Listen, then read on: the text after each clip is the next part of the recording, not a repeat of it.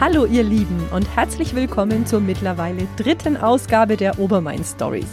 Heute starte ich gleich mal mit einer Frage und zwar, was haben eigentlich veganes Essen und Mountainbiken gemeinsam?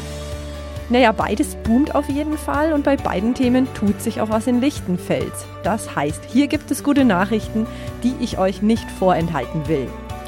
Ja, und ich habe hier zunächst mal mit der lieben Katrin Tremel gesprochen, die ein veganes Bistro in der Innenstadt von Lichtenfels eröffnen möchte. Und was hier konkret geplant ist, das erfahrt ihr jetzt hier im folgenden Gespräch.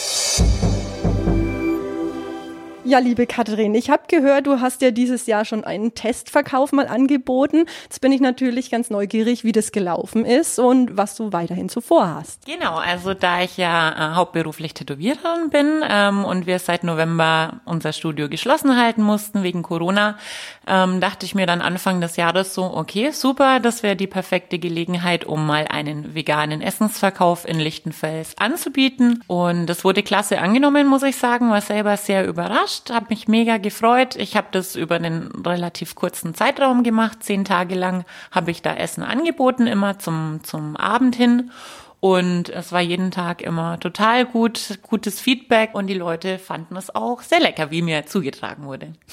Super, das freut mich total. Und das hat euch ja oder dir erstmal den Anlass gegeben, noch einen Schritt weiter zu gehen. Und äh, ja, da bin ich jetzt natürlich auch neugierig und gespannt, was du bzw. ihr, wirst du uns ja auch gleich erzählen, mit einer Geschäftspartnerin äh, so vorhabt. Ja, genau. Also der, der Test, der Testlauf war erstmal ganz, ganz offen, einfach um mal zu sehen. Und da auch für mich dann es überraschenderweise so gut angenommen wurde, war dann der Gedanke schnell da, okay, ähm, kann man das permanent machen, lass uns Räumlichkeiten suchen für ein festes Bistro, weil auch alle ähm, Kundinnen, die da waren, schnell gefragt haben, ja, wann geht's weiter, magst du noch was?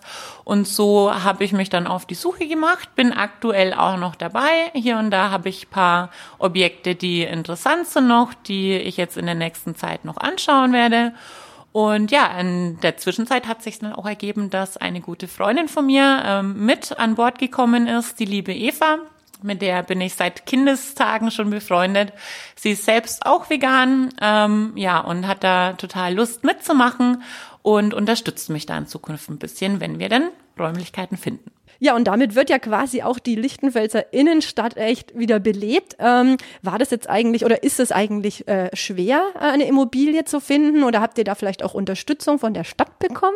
Ja, tatsächlich ist es schwieriger als gedacht oder war schwieriger als gedacht. Ich habe anfänglich über ein Maklerbüro ganz klassisch angefragt und habe da viele Absagen bekommen, weil viele der BesitzerInnen einfach auch keine Gastronomie in ihren Ladenräumen haben wollen bin dann den Weg über unseren äh, City Manager, den Steffen Hofmann und unseren Bürgermeister, den Andi Hügerich gegangen, habe denen mal eine E-Mail äh, geschrieben und habe da auch super schnell äh, eine Antwort bekommen, habe mich riesig gefreut. Der Andi hatte auch mal angerufen und seine Unterstützung da ähm, mitgeteilt, war ganz begeistert mit dem Steffen Hofmann auch zusammen, wollen sie mich gerne unterstützen und haben mir da schon einige Kontakte für Immobilien eben verschafft. Und da hoffe ich jetzt, dass es bald Früchte trägt und wir dann auch was Festes bekommen.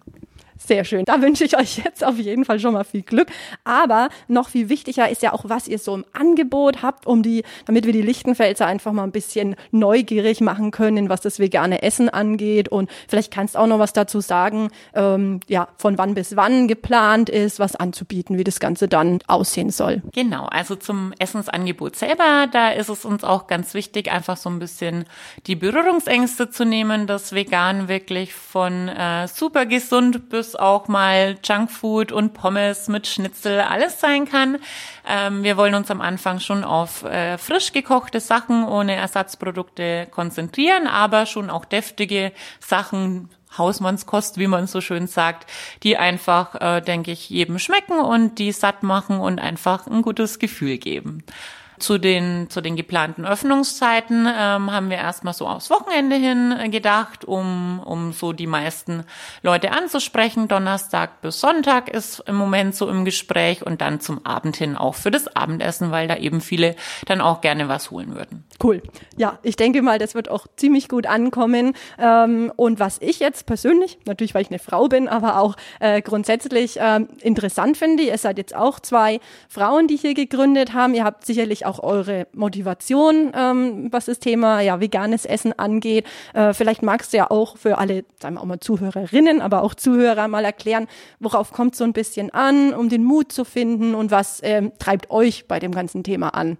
Ja, also da kann ich auch immer ganz viel dazu berichten, weil ich auch früher nicht so das große Selbstbewusstsein hatte und den Mut zu finden, finde ich ganz einfach. Es ist wichtig, es einfach auch mal zu tun. Also finde was, wofür du brennst. Äh, bei mir war es erst das Tätowieren ähm, habe mich da mit einer Kollegin auch selbstständig gemacht und habe dadurch so das Feedback bekommen, das geht, das geht gut sogar und habe deswegen jetzt auch die Motivation, noch ein zweites Standbein mir aufzustellen, auch wieder mit einer Freundin, mit einer guten. Und ähm, ja, einfach gerade als Frauen an die Frauen äh, die Botschaft, zweifelt nicht zu so sehr an euch, macht euch natürlich einen Plan und verfolgt den auch einigermaßen, aber setzt euch nicht zu so sehr unter Druck. Ich glaube, das sind gerade wir Frauen mal ganz schnell äh, dabei, uns zu sehr zu hinterfragen und macht einfach mal. Sucht euch gern eine, eine gute Freundin oder eine Geschäftspartnerin, die das mit euch macht und dann rockt ihr das Ding. Und was natürlich noch ganz wichtig zu erwähnen ist, das Bistro wird Sneller heißen. Das kommt aus dem Schwedischen und heißt so viel wie lieb und nett. Hierzu gibt es auch schon auf Instagram und auf Facebook entsprechende Seiten, die ich euch in den Shownotes verlinke. Auch eine Crowdfunding-Kampagne wird es geben, um Spenden zu sammeln äh, für Investitionen wie zum Beispiel eine Gastronomieküche. Die Infos hierzu findet ihr dann übrigens auch auf den genannten Social-Media-Kanälen.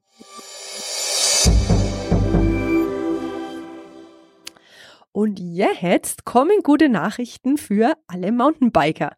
Wie ihr vielleicht schon aus der Presse erfahren habt, gibt es jetzt am Krappenberg eine neue und vor allem ganz offizielle Mountainbike-Strecke, die in Zusammenarbeit zwischen den bayerischen Staatsforsten, dem Landratsamt und der hiesigen Mountainbike-Community entstanden ist.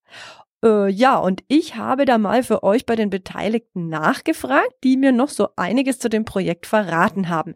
Darunter Andrea Musiol, Geschäftsführerin der Tourismusregion Obermain-Jura.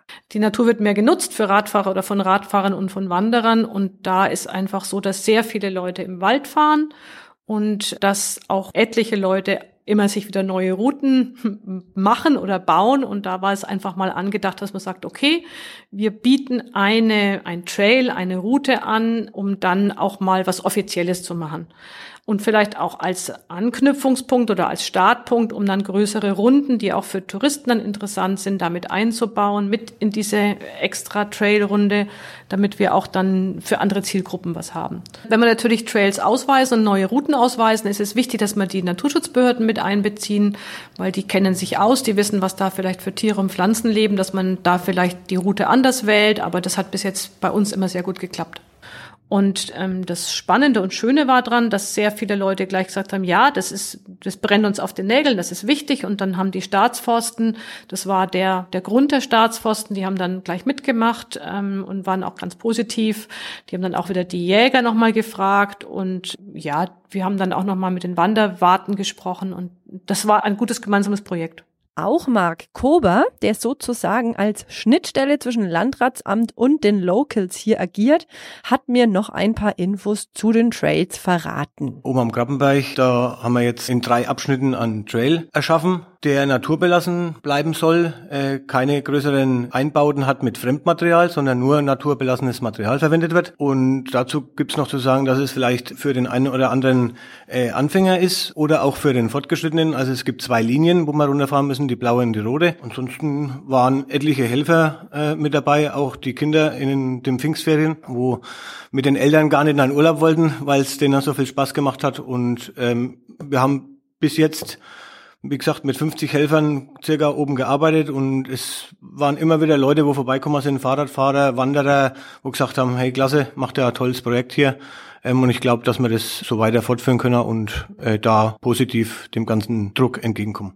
Ja, und dann bin ich natürlich für euch auch mal direkt in den Wald gefahren, habe mir das Ganze angeschaut und die Jungs beim Arbeitseinsatz letzten Sonntag getroffen, wo fleißig gebuddelt, gebaut und gehackt wurde, äh, was ihr bei manchen Gesprächen im Hintergrund auch hören könnt. Äh, und jemand, den man dort fast täglich antrifft, ist der liebe Thomas Sünkel, der sozusagen die lokale Mountainbike-Community vertritt und mir berichtet hat, warum es so wichtig war, dass hier jetzt eine offizielle Strecke ausgewiesen wurde, wie die Arbeitseinsätze gelaufen sind und worauf in Sachen Naturschutz so alles geachtet wurde wenn man jetzt sieht, es gibt ganz viele Sportstätten hier im Landkreis für die verschiedensten in, in, Interessengruppen. Und in Anbetracht dessen, wenn man gegenüberstellt, wie viele Leute denn am Mountainbike zu Hause haben, in allen Altersklassen, dann gibt's da dem gegenübergestellt wenig, sagen wir mal, ausgewiesene Sportstätten eben für diesen, diesen Sport des Mountainbikens.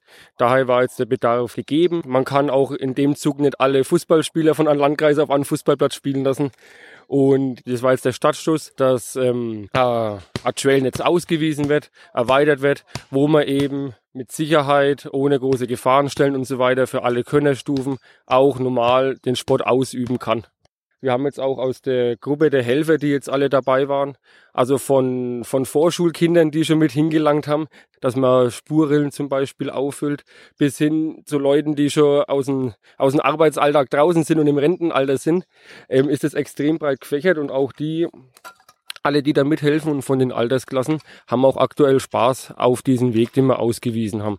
Was wir hier gemacht haben, ist immer in Abstimmung mit dem Forst dass zum Beispiel, wenn jetzt da speziellere Pflanzenbäume hinnen sind, wie jetzt hier die Walnussbäume, dass sowas eben nicht angefasst wird oder eben unten nur die Äste weg, dass es auch zur Holzgewinnung weiterhin ist und wiederum in anderen Bereichen, dass es halt die Möglichkeiten gibt, das bereits tote Holz oder die, die Bäume, dass die eben geschnitten werden, was eben auch aus Sicherheitsgründen sein muss oder für uns für den Weg einfach.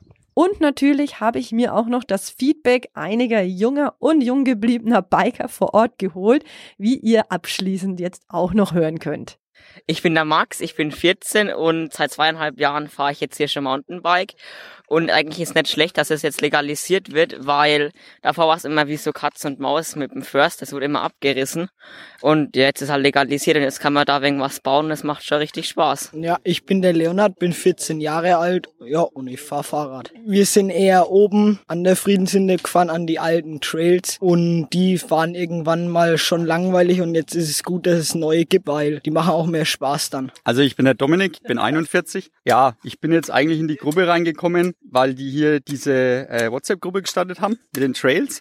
Und äh, ich finde es gut, dass da jetzt offiziell mal was gemacht wird. Einfach, dass man auch ein bisschen mal das Streitpotenzial ein bisschen rausnimmt aus der ganzen Geschichte mit den äh, Wanderern, weil ich finde es eigentlich immer eher gut, wenn man versucht, gut miteinander auszukommen. Und genau dafür finde ich es gut, dass da jetzt offiziell mal was gemacht wird und die Trails eben auch ähm, so angelegt werden sollen, dass die im Prinzip jeder fahren kann. Also nicht nur die Jungs, die da irgendwie 20 Meter springen wollen, sondern dass auch die Freizeitfahrer da ein bisschen fahren können. Man merkt also, hier ist ein Projekt gestartet, das einfach aufzeigen will, dass Mountainbiken eben nicht heißt riesengroße Holzrampen, waghalsige Sprünge oder auch Waldzerstörung, sondern dass das Ganze auch im Einklang mit der Natur und den Behörden super klappen kann. Fleißige Helfer sind übrigens weiterhin gern gesehen.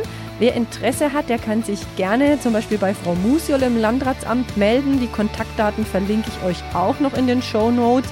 Oder ihr schaut auch einfach mal äh, bei den Arbeitseinsätzen vorbei, die in der Regel am Wochenende sind, vor allem vormittags oder auch unter der Woche. Dann nach Feierabend trefft ihr bestimmt auch immer wieder den ein oder anderen Helfer an der Strecke.